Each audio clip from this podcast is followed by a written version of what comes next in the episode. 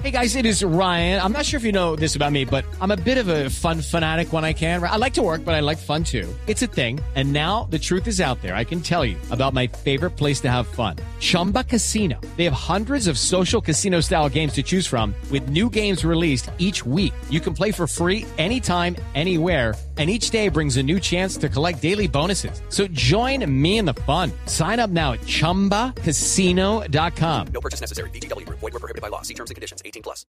Seguimos conectados con ustedes en Mañanas Blue. Oscar Montes, Ana Cristina Restrepo, Hugo Mario Palomar, Diana Mejía, Sebastián Nora, Mariana Palau, Gonzalo Lázari, Valeria Santos y Camila Zuluaga con el personaje del mediodía.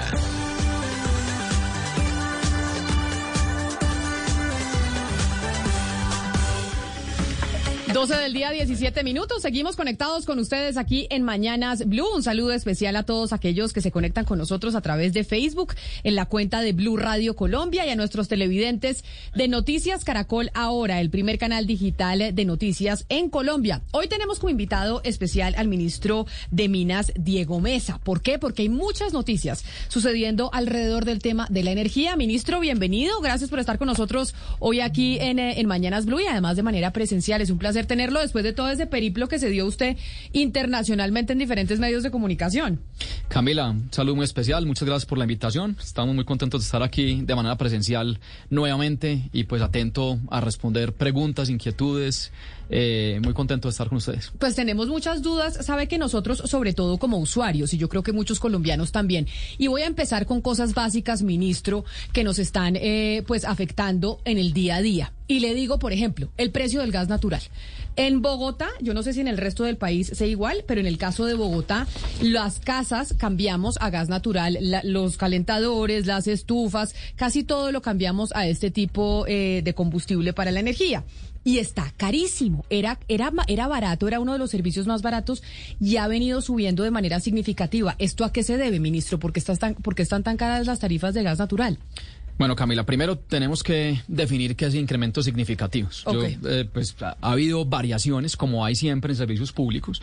En el caso del gas natural hay que tener en cuenta varios factores. El gas natural tiene eh, incidencia en el precio final varios factores. Por ejemplo, cuál es el precio de referencia del mercado internacional. El gas natural, similar al petróleo, es un bien que hoy se transa a nivel internacional en diferentes mercados. Colombia tiene una gran ventaja y es que el 100% el gas que se consume en las en los hogares es producido en Colombia, entonces eso hace que tengamos una ventaja competitiva desde el punto de vista de precios, pero por ejemplo, hay componentes de la tarifa que se liquidan en dólares, entonces también tiene una exposición a la tasa de cambio, como es el caso, digamos, de la producción del gas y como es el caso del transporte.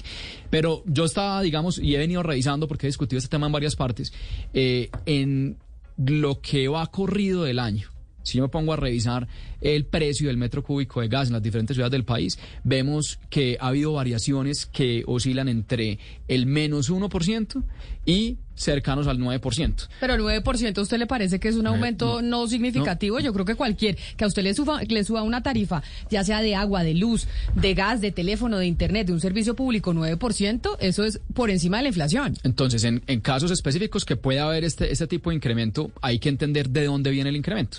Eh, y hay otros componentes, como son, por ejemplo, la distribución y la comercialización, y eso va a depender de las distancias. Entonces, digamos, un incremento del 9% sin, sin contexto, claramente es un incremento muy alto, estamos de acuerdo.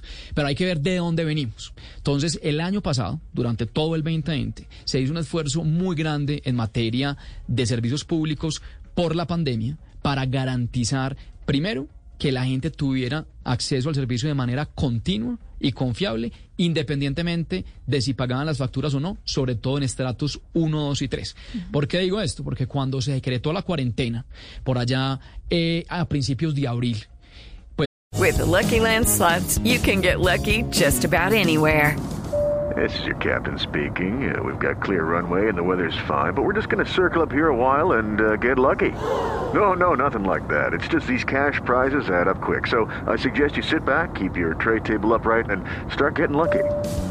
Play for free at LuckyLandSlots.com. Are you feeling lucky? No purchase necessary. Void where prohibited by law. 18 plus terms and conditions apply. See website for details.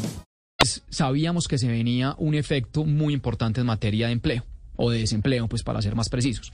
Y ahí lo primero que dijimos es, pues la gente no puede estar encerrada, desempleada y sin los servicios públicos. Entonces ahí hicimos un esfuerzo, uno, por congelar tarifas y sacamos algo en la regulación que se conoce como opción tarifaria. Y la opción tarifaria mantuvo las facturas eh, sin incrementos. Y las facturas hay que ser cuidadosos porque en la factura que le llega a uno a la casa vienen otros servicios que no dependen del sector, por ejemplo, aseo, eh, acueducto, etcétera. Entonces, lo que era gas natural y lo que era energía eléctrica las mantuvimos estables todo el año 2020. Pero adicionalmente sacamos una medida muy importante y era que le dijimos a las zonas de estrato 1, 2 y 3.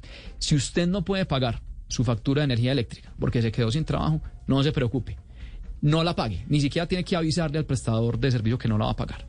Y esa factura, al no pagarla, es activar inmediatamente un mecanismo donde le vamos a diferir el valor de la factura en un periodo de 36 meses para estratos 1 y 2 sin pero ningún entonces, recargo. pero entonces, ministro, esto que usted nos está explicando de esos beneficios que obtuvieron los ciudadanos en términos de precio de la energía, ya sea eléctrica o de gas, los aumentos que estamos viendo es por cuenta de esos beneficios que tuvimos en pandemia. Eh, O un factor. Puede ser unos factores, por eso es que hay que tener en cuenta los factores. Entonces veníamos de un año donde tuvimos estabilidad, donde le permitimos a la gente diferir las facturas. Los que difirieron las facturas pues van a pagarlas durante 36 meses sin intereses, sin recargos financieros.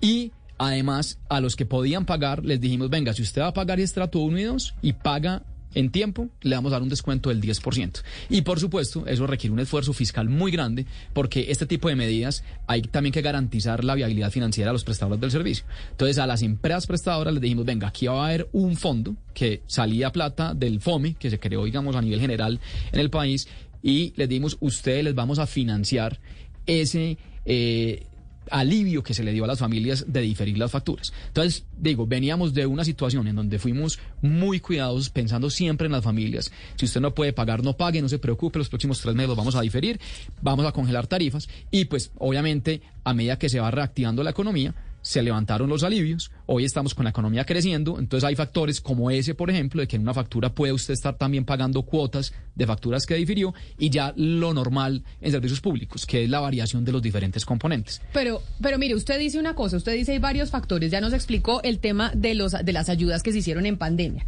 Pero no, usted dice, el precio del dólar es un factor que afecta y el dólar lo vemos ya por encima de los cuatro mil pesos. Pero además el precio del gas a nivel internacional. Estamos viendo noticias que a pesar de que a los colombianos les parezca que eso es lejísimos, noticias en donde hay un problema importante del tema del gas en Europa, en donde la Unión Europea está pendiente del señor Putin y de si les va a abrir el grifo del gas o no ahorita en invierno. Eso que está experimentando Europa y que lo vemos a nivel mundial donde hay escasez de gas en el mundo, nos afecta a nosotros aquí en Colombia. Además, recordemos que muchos taxistas están conectados con nosotros hasta ahora y muchos taxistas pues tanquean sus carros con gas. Entonces, tiene una, eh, digamos, tiene un link con lo que pasa en Colombia, pero no es directo. Y-. Y, le voy a explicar por qué aquí tratando de hacer un poco de pedagogía, sobre todo para los oyentes. El precio del gas que vemos en Europa, que está absolutamente disparado en Alemania, en Inglaterra, en España, precios nunca antes vistos. Eh, esos precios son mucho más altos que los que vemos en Colombia porque para llevar ese gas de Asia o de Estados Unidos a Europa hay que pasar por un proceso en donde el gas lo vuelven líquido, lo transportan de manera líquida y cuando llega al país donde se usa, se regasifica nuevamente. Entonces, digamos, eso es más que todo lo que se conoce como LNG o gas natural licuado, digamos, en, en español. Entonces, hay un referente internacional para ese tipo de gas que está disparado. El otro referente es el gas en Estados Unidos, que no requiere ese proceso. Y ese es más cercano al de Colombia, porque como le decía ahora, en Colombia abastecemos todo el mercado residencial con gas doméstico. Pero obviamente, pues hay unos efectos del mercado internacional.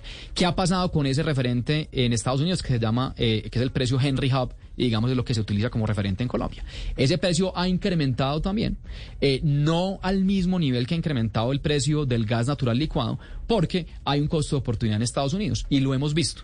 ¿Qué han hecho en Estados Unidos? Como se disparó el precio en Europa, hay agentes que dicen, venga, yo prefiero entonces suministrar menos en Estados Unidos y exportar porque vamos a ganar un margen importante. Entonces hace que el precio del Henry Hub, que es el precio sin gasificar y regasificar en, en Estados Unidos, también suba y afecta el precio colombiano. Entonces, en materias generales, hemos visto, y eso hay que decirlo, eso es evidente, un incremento de los energéticos en este año, del crudo, del gas, del GLP, etcétera.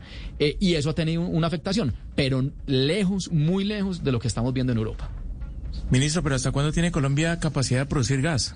Bueno, esa es muy buena pregunta y qué pena ahí que no, no, no reconozco las voces. Le habla Hugo Mario desde Cali, pero además porque esa pregunta, Hugo Mario, es la típica pregunta que le hacen a todos los candidatos presidenciales, que les dicen, bueno, ¿qué mm. va a pasar con el gas y hasta cuándo vamos a tener? Bueno, Hugo Mario, entonces hay, la respuesta es muy concreta. Hoy tenemos reservas para 7.7 años de gas. Eh, y cuando digo hoy es porque esas reservas se calculan con la información que entregan las empresas que son los productores de hidrocarburos en el país, como el caso de Ecopetrol, como el caso de Canacol, como el caso eh, de Sierra Cole, etcétera. Hoy, 7.7 años. ¿Cuál es la realidad? Que en los últimos 5, 6, 7 años hemos venido teniendo una disminución gradual de las reservas. Y esos 7.7 años lo que nos dicen es, si seguimos consumiendo gas al ritmo que lo venimos consumiendo en el sector residencial, en el sector industrial y comercial, en 7.7 años se nos acaban. Entonces, y esto, digamos, ha sido preocupante no solamente para gas, sino para hidrocarburos, porque también tenemos unas reservas que son relativamente limitadas en hidrocarburos, en crudo, son 6.2 años. Entonces nos hemos dado a la tarea de tener una dinamización y reactivar la asignación de contratos de hidrocarburos, porque esa preocupación, en el caso particular, cuando yo llegué en agosto del 18, era muy preocupante por lo siguiente. Uno miraba qué se había hecho en materia de nuevos contratos de exploración y producción, qué es lo que va a garantizar en el futuro tener reservas y mayor producción. Y nos encontramos con que desde el año 2014 no se firmaba un solo nuevo contrato de exploración y producción en el país. O sea, pasamos desde el 14 hasta el 18-19 cinco años sin firmar nuevos contratos. Pero mire, ministro, hay que ser sinceros ah, también con, los con los oyentes, me disculpa Mariana un momento, y es, no, o sea, tenemos reservas de gas de aquí a siete años si no hiciéramos absolutamente nada, si no siguiéramos eh, explotando los campos que ya tenemos, si nos quedáramos quietos. Esas son las reservas que tenemos. Pero como lo que pasa es que estamos produciendo, lo que pasa es que en este momento hay contratos vigentes, esas reservas de gas duran mucho más. No, pero las reservas es, vamos a seguir produciendo pero necesitamos es encontrar. O sea, esas 7.7 años es si no hay nuevos hallazgos, que es lo que, lo que no está pasando. Y los hallazgos se dan justamente de nuevos bloques que se asignan en contratos de expansión y producción, que es lo que no se venía dando. Entonces, eh, la industria de los hidrocarburos es una industria de largo aliento. Usted tiene un proceso de exploración que puede durar entre 5 y 7 años, después de desarrollo y después de producción de 20 años. Y si usted no explora, pues se queda con las reservas que tiene y sigue produciendo a la misma tasa. Hay algo que me llama la atención, ministro, lo que usted, hay algo que me llama la atención, ministro, lo que usted nos acaba de contar y es que usted nos dice que no hubo eh, asignación de nuevos contratos desde el 2014 al 2018, nuevos contratos de exploración de gas. Eso quiere decir que el argumento donde ustedes dicen que básicamente pues a Colombia se le agotaron las reservas y que habría que asignar contratos de fracking, que es otro método, digamos, no convencional pues no es cierto, porque lo que se puede hacer es seguir asignando o asignar contratos de exploración pues de gas convencional. Bueno, es decir, no necesitamos ir a fracking porque pues no hay no, lo que hay que hacer es asignar nuevos contratos convencionales. Esa, esa es Valeria la que me está hablando, ¿cierto? Sí, sí, señor. Veo aquí el, nombre aquí en, un en, una pantalla pequeña. Valeria, no, eh, lo que necesitamos es encontrar nuevas fuentes. Ya, ya si quiere entramos en el tema de yacimientos no convencionales en detalle. Pero entonces la preocupación que era, al no haber nuevas asignaciones, pues dependíamos solamente de los campos que estaban en producción. Pero esos campos en producción muchas veces no tienen campañas de exploración. Por eso hay que asignar nuevas áreas. Entonces ahí hay una gran preocupación. ¿Qué dijimos? Tenemos que activar absolutamente todo. No solamente yacimientos no convencionales, que es eh, una parte pequeña, digamos, de la estrategia. La estrategia fue, volvamos a abrir eh, cuencas continentales, abramos cuencas costa afuera y miremos el tema de los yacimientos no convencionales. Entonces, ¿qué fue lo primero que hicimos? Revisar por qué no se habían firmado nuevos contratos porque pareciera que hubiera, digamos, una política de no explorar más. Y encontramos, por ejemplo, que había unos cuellos de botella contractuales, eso lo solucionamos y en lo que va corrido de gobierno estos tres años y cuatro meses, hemos asignado 39 nuevos contratos de exploración y producción, todos yacimientos convencionales. para entrar ahora y separar, digamos, los dos puntos, y ahora entramos en el tema de, no convencionales que mencionaba Valeria. Entonces, ese era un primer paso. Y le tengo además aquí una, una noticia que esté pendiente mañana. Mañana, primero de diciembre, es la recepción de ofertas de la nueva ronda Colombia 2021, que esperamos tener mañana una muy buena noticia en materia de nuevos contratos asignados. Esto es, otra vez, convencionales. Esta ronda es muy importante, ¿por qué? Porque abrimos no solamente cuencas maduras, como es el caso del Valle Medio del Magdalena, el caso de Llanos, sino que también abrimos costa afuera, que ha sido algo nuevo en estos tres años que hemos asignado cerca de 11 contratos costa afuera, y abrimos incluso también Pacífico. Pero, pero esa, esos contratos que van a asignar mañana, que hacen la recepción de ofertas mañana, ¿es para exploración o ya explotación? No, exploración y producción. Todos los contratos tienen una parte que es exploración y si hay hallazgos pasan después a producción si hay hallazgos y si cumplen además con los requisitos, porque tiene que haber un compromiso de inversión, un compromiso técnico, un compromiso eh, de componente eh, de, de, mano de obra, etcétera. Entonces, eso para mañana son nuevos bloques, o sea, se sumarían a los 39 que hemos firmado en estos tres años.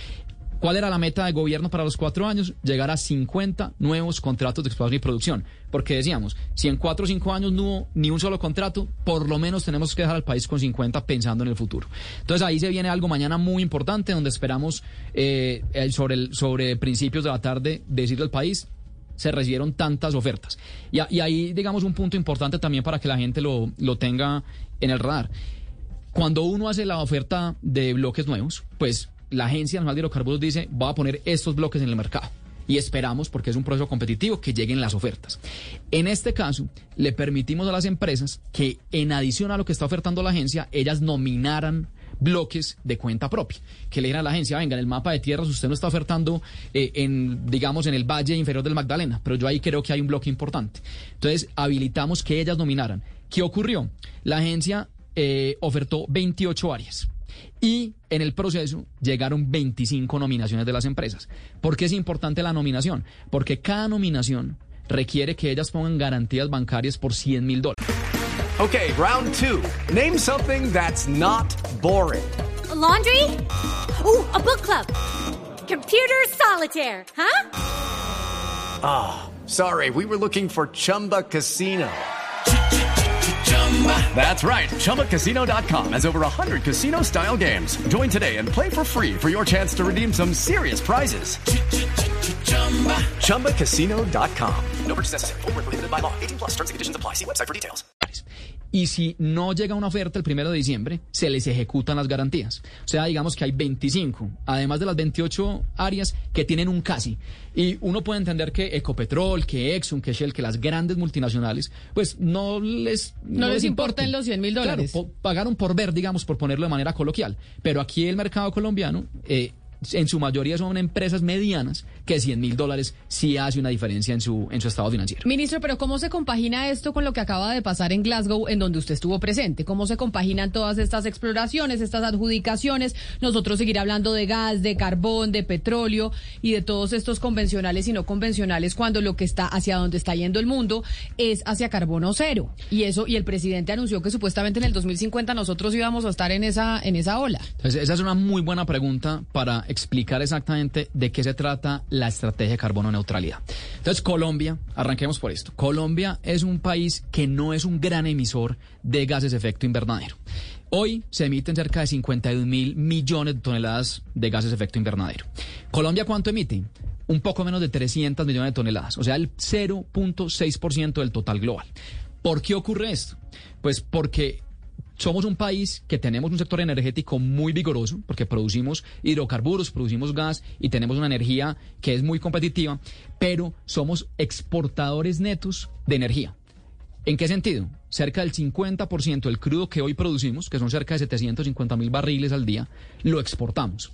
Y cerca del 80-90% del carbón térmico colombiano lo exportamos. O sea, nosotros no estamos quemando esos combustibles fósiles, por lo tanto no somos responsables de esas emisiones. Eso se va para Europa, se va para Asia. Entonces, y lo que hemos dicho siempre, cada país tiene que ser responsable de sus propias emisiones. Y Colombia, a pesar de no ser un gran emisor, se ha comprometido a nivel mundial en reducir esos 300 millones de toneladas de gases de efecto invernadero en un 51% al 2030 y ser carbono neutral en 2050. ¿Y qué quiere decir carbono neutral? Que si Colombia para esa fecha, digamos, emite eh, no sé, un ejemplo para ilustrar, 100 millones de toneladas de CO2, pues las compense o las mitigue con captura de carbono, con siembra de árboles, con aforestación, con bonos. Entonces tenemos un plan muy claro donde tenemos que decir, y esto yo lo he dicho públicamente, Colombia hoy, para cumplir los compromisos del Acuerdo de París, los compromisos de Glasgow, no tiene que renunciar a los hidrocarburos. Además, somos un país que, a pesar de ser de ingreso medio, de que pertenecemos a la OCDE,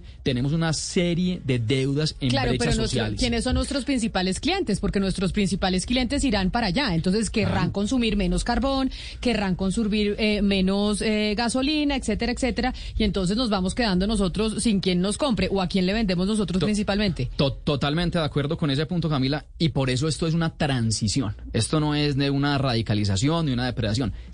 Va a haber menor demanda en el futuro, eso digamos, y así lo ve la Agencia Internacional de Energía. Dicen que va a llegar el pico de la demanda de crudo por allá en el año 2040. Diferentes analistas dicen. Entonces, esto nos da a los países productores, obviamente, tiempo para ir preparándonos. No porque tengamos que ajustar de manera radical nuestro consumo de los energéticos, sino porque tenemos que diversificar y pensar que en 30, en 40, en 50 años va a haber mucha menor demanda de combustibles fósiles, tanto de hidrocarburos como de carbón. Pero al mismo tiempo, que es algo que es muy importante y yo, digamos, también lo he mencionado en varias partes, tenemos que apostarle mucho a tecnologías de adaptación y de eh, transformación. Ejemplo, captura, almacenamiento y uso de carbono. ¿Por qué es importante esto? Y esto digamos que es otra, otro argumento, otro concepto con el que coincidimos eh, con muchos líderes en el sector de energía. El problema en el mundo, el problema son las emisiones de CO2 y gases de efecto invernadero, no las fuentes de energía. ¿Y por qué digo esto? Porque si uno logra desarrollar una tecnología eficiente de captura de carbono, pues no tendría nada de malo que pudiéramos seguir utilizando carbón o combustibles fósiles si las emisiones se pueden mitigar completamente. Y lo estamos viendo. Entonces ahí, por ejemplo, aparece el hidrógeno azul como una opción o el hidrógeno verde. Y aparecen otras opciones que hay ya en desarrollo. Pero, pero ministro, Sí. Este, digamos, el tema con el, con el hidrógeno, pues sí, es una apuesta, digamos, muy vanguardista y pues está muy bien porque Colombia está muy bien posicionado en esa apuesta. Pero yo quiero volverle a preguntar eh, sobre esos 50 nuevos eh, contratos asignados a, eh, a- hidrocarburos convencionales, porque eso quisiera decir entonces que Colombia va a encontrar más crudo convencional y que no deberíamos estar apoyando los pilotos del fracking. Ustedes, eh, teniendo en cuenta todo este discurso del presidente Iván Duque ahora en Glasgow, van a seguir insistiendo en avanzar con la agenda de hidrocarburos no convencionales a través del fracking y con los pilotos. Es decir, esto ya no es un poco contra- contradictorio. Va- Valeria, entonces vuelvo al tema de la tecnología que creo que es clave. Entonces, ¿por qué le apostamos los yacimientos no convencionales? Aquí déjame también, Valeria, y hago eh, un poco de contexto para los oyentes. Cuando esta administración, el gobierno del presidente Duque, se posesionó el 7 de agosto del 2018, los yacimientos no convencionales eran totalmente legales. Es más, los últimos contratos, ahora que dije que llevamos cinco años sin firmar, los últimos contratos que se habían firmado por allá en el 2013, entre el 11 y el 2013, habían sido de yacimientos no convencionales. O sea, llegamos y era totalmente viable tener yacimientos no convencionales que venía de la administración anterior. Como esto fue un tema tan sensible durante la campaña, eh, el presidente que fue lo que ha hecho en la campaña, decía, yacimientos no convencionales los podremos desarrollar siempre y cuando no haya afectación a la biodiversidad, no haya afectación a las fuentes eh, de agua, a los acuíferos, etcétera. Dijimos, vamos a tomar una decisión responsable. ¿Y qué se hizo? Se convocó a una misión de 13 expertos, nacionales e internacionales, y expertos reconocidos en materia ambiental, como es el caso, por ejemplo, de Juan Pablo Ruiz, que escribe en El Espectador sobre temas ambientales permanentemente. Tuvimos expertos en política de salud, en política petrolera, en política social eh, y en política eh, fiscal. ¿Qué nos dijeron los tres expertos? Dijeron, vea, está demostrado que la tecnología para extraer yacimientos no convencionales, si se hace de cierta manera, no pone en riesgo ni a las comunidades ni pone en riesgo el medio ambiente. Pero para Colombia lo que sugerimos es unos proyectos piloto que sean de carácter investigativo, no comercial, con una serie de variables y que sean muy limitado para después hacer una evaluación y ver si podemos aplicar la técnica en Colombia. Entonces, acogimos plenamente la reunión de los expertos. Se creó un marco regulatorio con una serie de requisitos muy importantes. Y en eso estamos en este momento. Se adjudicaron dos proyectos piloto de investigación integral, ese es el nombre completo de los PPIIs, de investigación no comerciales, para decir primero lo primero. Vamos a hacer toda la etapa de los pilotos, vamos a hacer la evaluación y la evaluación nos dirá. Y en la evaluación hay gente independiente, hay gente de la comunidad sentada eh, en, estos, en estos proyectos. Y si al final dice que podemos seguir adelante con la etapa comercial, pues va a ser una discusión que se va a dar. Si dicen que hay riesgo de acuíferos, de comunidades, pues es algo que tenemos que considerar como país. Entonces, en este momento estamos en unos proyectos de investigación, pero seguimos adelante con los otros contratos convencionales donde obviamente hay un marco comercial y regulatorio vigente. Ministro, pero entonces, ok, antes de que recurramos a nuevas exploraciones, a utilizar el fracking, yo sí quisiera saber qué se está haciendo con el tema de la recuperación mejorada del gas, porque lo que yo entiendo es que las reservas son un concepto económico, es decir, entre más eficientes seamos extrayendo ese gas, más durarán nuestras reservas. Yo sí quisiera saber si el país y el, gobierno está invirtiendo lo suficiente en estas estrategias de recuperación mejoradas de gas y de petróleo para que de pronto no tengamos que acudir a, a buscar otros yacimientos o inclusive al fracking si queremos ser más amigables con el medio ambiente. María, Mariana, muy buena pregunta y otra vez volvemos al tema de tecnología. Efectivamente, hemos promovido vía incentivos que haya recuperación secundaria o mejorada, como la, como la llamas tú, tanto de hidrocarburos, de gas como de, como de crudo.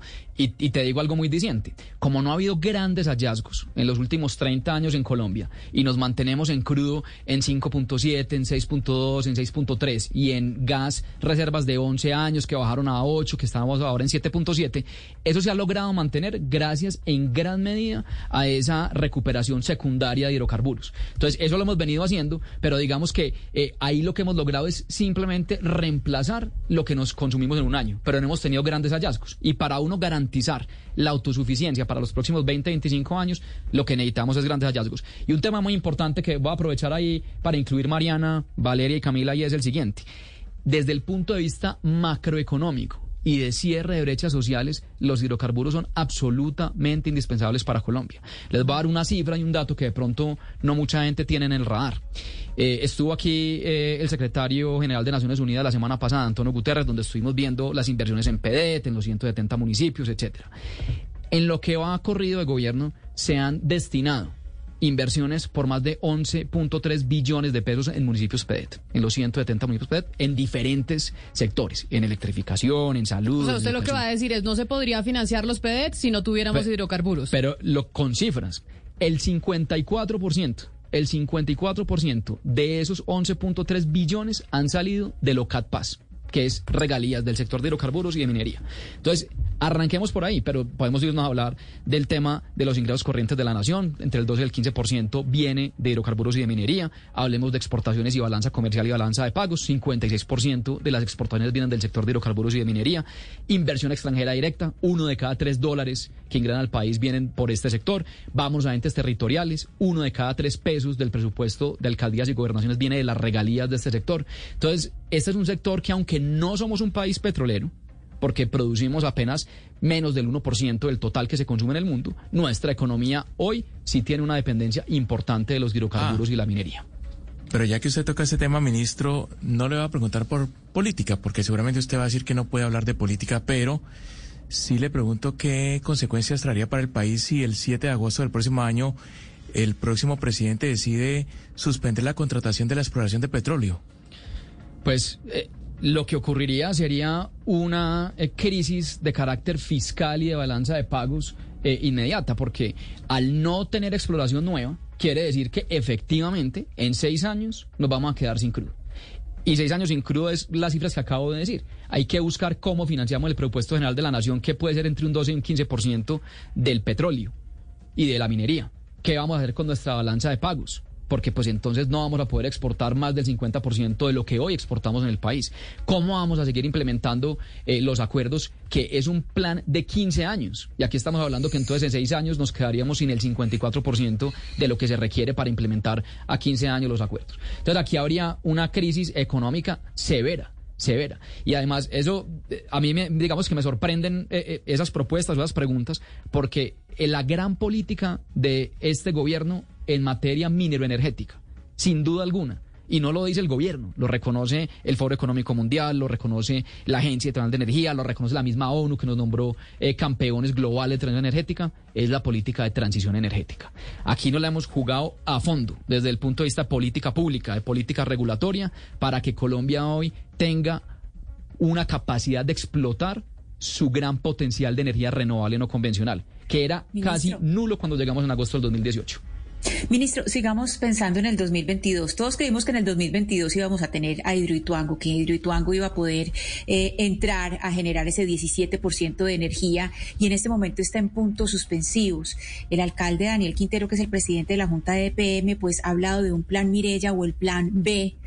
Lucky Land Casino, asking people what's the weirdest place you've gotten lucky. Lucky? In line at the deli, I guess. Aha, in my dentist's office. More than once, actually. Do I have to say? Yes, you do. In the car before my kids' PTA meeting. Really? Yes. Excuse me, what's the weirdest place you've gotten lucky? I never win and tell. Well, there you have it. You can get lucky anywhere playing at LuckyLandSlots.com. Play for free right now. Are you feeling lucky? No purchase necessary. Void where prohibited by law. 18 plus. Terms and conditions apply. See website for details.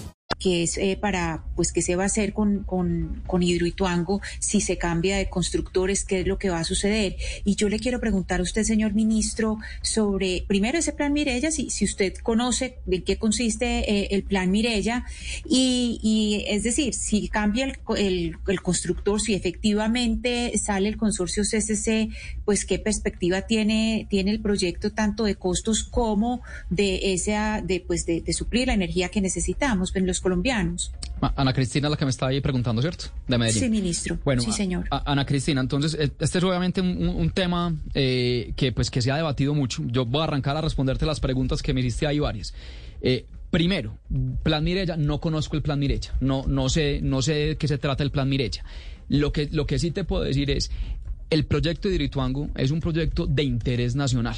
Y así ha sido desde que llegamos al gobierno por la naturaleza del proyecto, porque nos tocó llegar al gobierno cerca de unos cuatro o cinco meses después de la contingencia que ocurrió el 28 de abril del año eh, 2018 y por lo que representa eh, en el mediano plazo para no solamente la seguridad energética, sino en materia de tarifas competitivas. ¿Por qué lo digo?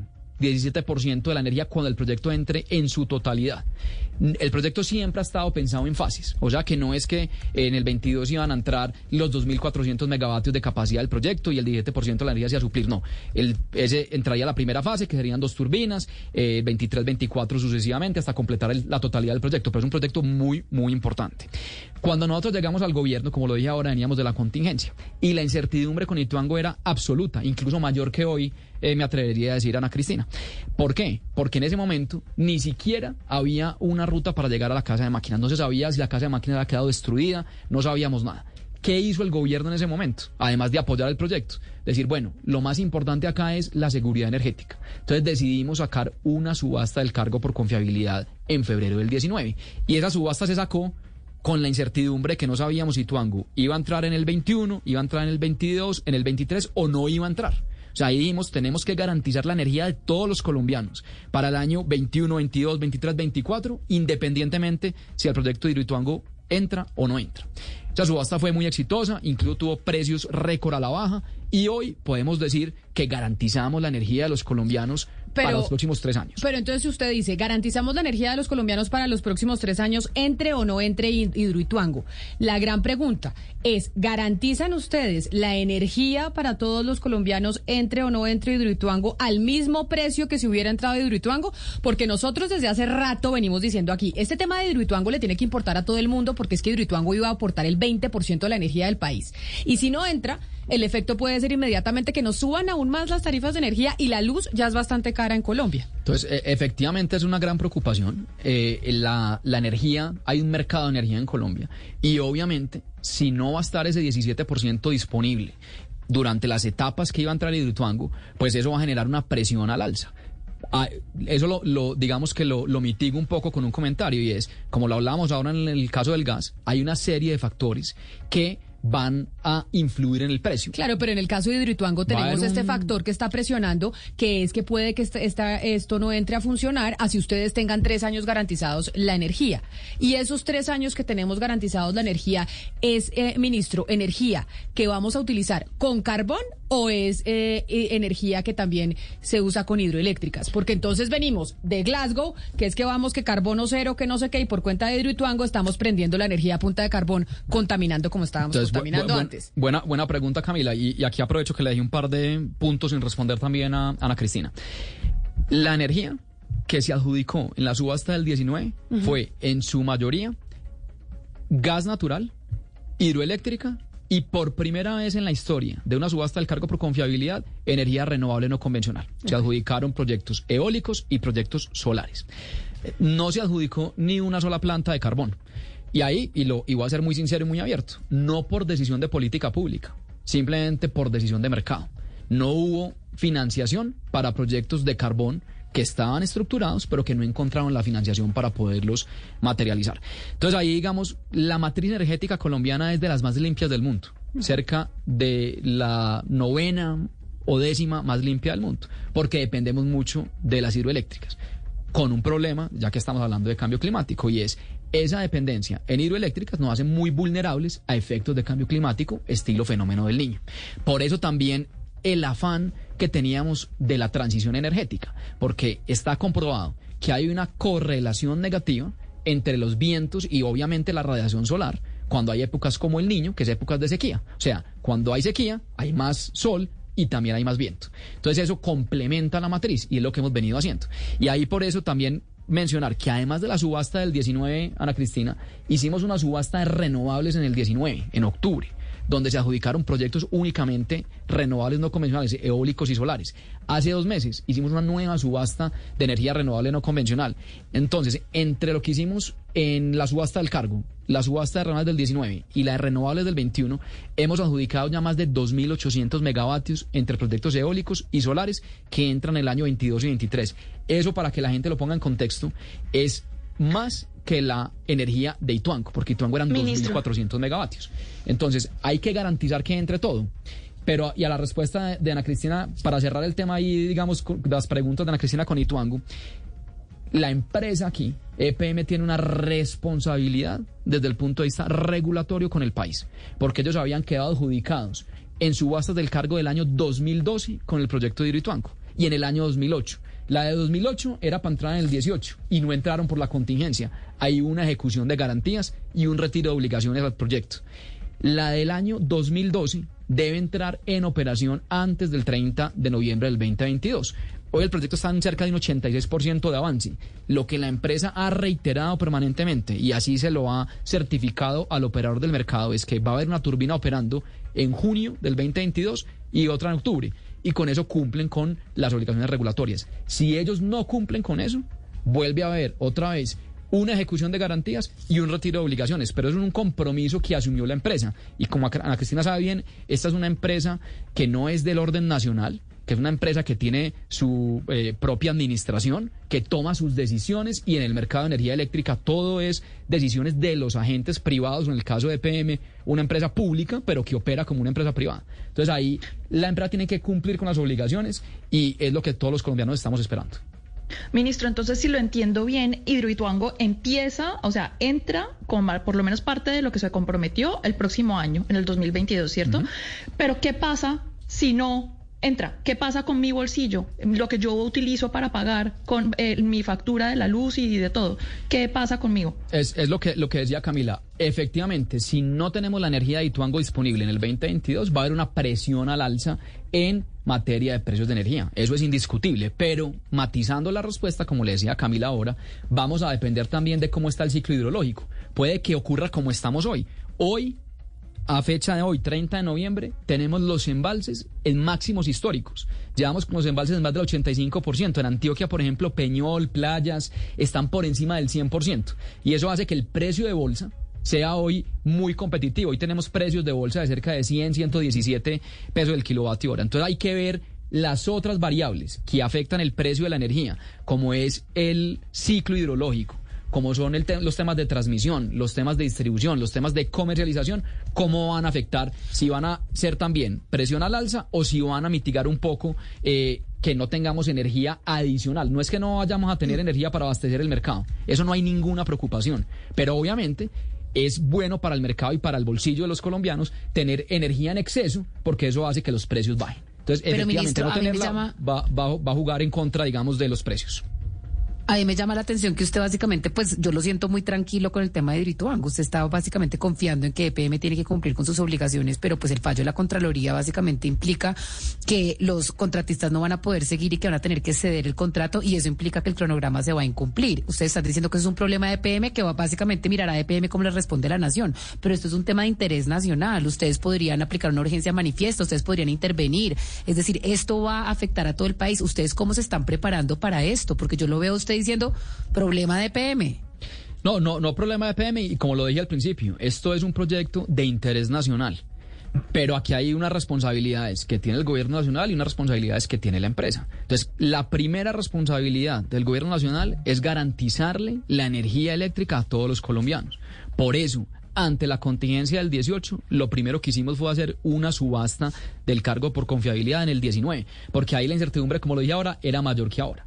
Entonces, ahora, hablas, por ejemplo, de temas como intervención. La intervención es algo que es competencia de la Superintendencia de Servicios Públicos Domiciliarios, es algo que está eh, reglado vía ley, está en la ley 142 las causales. Eso no es un tema que pues, se va a tomar a decisión o a discreción eh, de, de una autoridad nacional. Tiene que haber un proceso.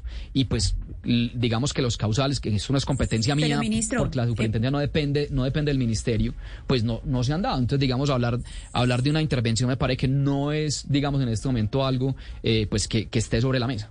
Pero, ministro, en este momento es confirmado pues que esta semana va a haber una reunión del puesto de mando unificado de Hidroituango y se va a tener la, petición de EPM para que se analice subir el nivel de contingencia y se pueda tener control sobre las obras. O sea, que salga el consorcio, sea como sea, que salga como sea, supuestamente, pues por lo inminente de este fallo. ¿Es, ¿Usted cree que de verdad el consorcio tiene que salir? ¿Usted está de acuerdo con eso de que, todo, de- de que de todos modos, como quiere el presidente de la Junta, el alcalde Daniel Quintero, salga el consorcio o, cómo vamos a solucionar esto? Bueno, Ana Cristina, y ahí también para dar contexto, los puestos de mando unificados se hacen con eh, bastante regularidad, pues porque es un proyecto que tuvo una contingencia en el 18, que hubo que cerrar unas compuertas en el 19, entonces eso no es algo que sea, digamos, extemporáneo, es algo que tiene una periodicidad eh, y así se ha venido manejando. Eh, el, el gobierno, el interés del gobierno, el presidente Duque ha sido explícito, yo he sido explícito, es que el proyecto continúe las obras civiles como han venido continuando, al ritmo que han venido continuando. Aquí lo último que queremos nosotros es que haya una parálisis, así sea de un solo día, en el proyecto.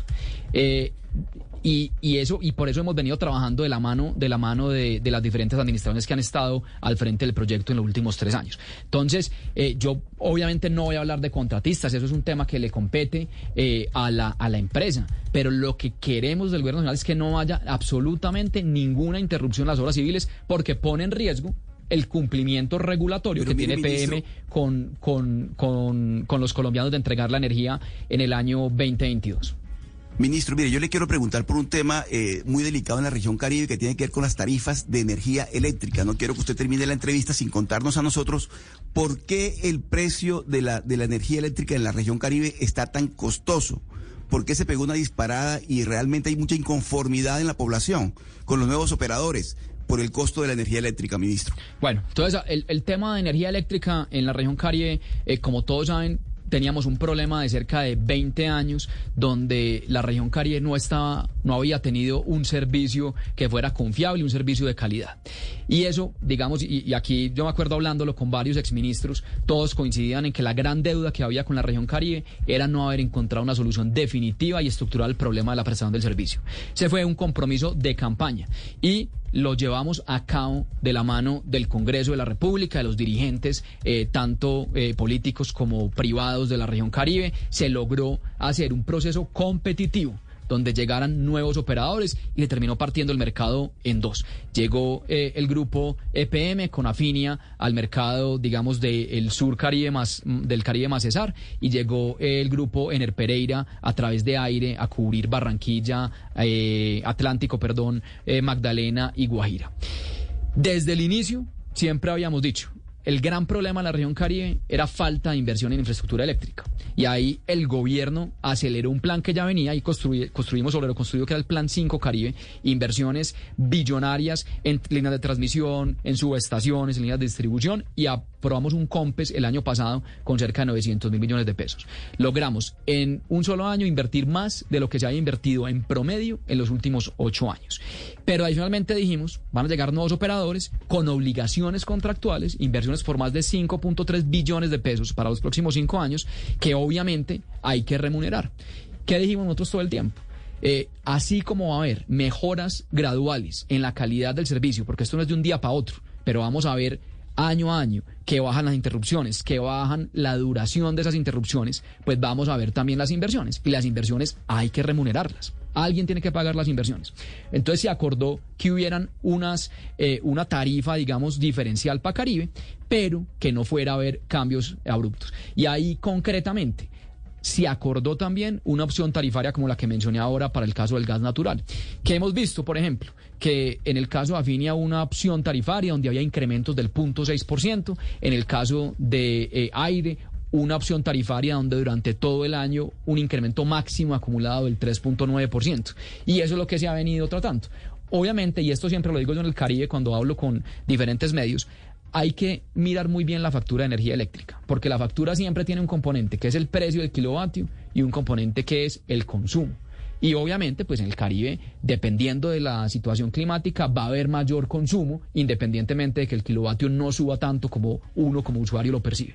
Entonces, ahí eh, el mensaje siempre es, hay que tener eh, hay que tener paciencia, aquí todos tenemos que poner, el gobierno es un esfuerzo fiscal enorme, enorme en asumir pasivos pensionales, en asumir deudas, en hacer inversiones en la infraestructura eléctrica y ahora que llegan los nuevos operadores hay que dar tiempo a que mejore la situación de la prestación del servicio y obviamente a, a haber un incremento gradual que sea correspondiente con la mejora. Y ahí para cerrar, para no ser muy técnico, dos indicadores muy importantes. Uno mide el servicio con la duración y con la frecuencia de las interrupciones. Cuando yo comparo lo que ha ocurrido, digamos, hasta agosto del año 2020, de agosto del 19 al 20, que fue cuando hubo cambio de operadores en septiembre del año pasado, y de agosto del 2020 a agosto del 2021, vemos que hay decrecimientos en interrupciones y en frecuencia del orden del 30 al 40% del mercado. O sea, falta mucho, pero está mejorando. Pues ministro Diego Mesa, ministro de Minas y Energía, gracias por venir, gracias por venir aquí a la cabina de Blue Radio a hablar con nosotros sobre estos temas que afectan a los colombianos y pues el bolsillo de los mismos porque todos pagamos servicios públicos. Mil gracias y feliz día. No, Camila, a ustedes muchas gracias. Creo que muchos temas para 45 minutos, pero aquí quedamos a disposición si, si quieren seguir en la discusión. Claro que sí, mil gracias. Camila, y antes de irnos, eh,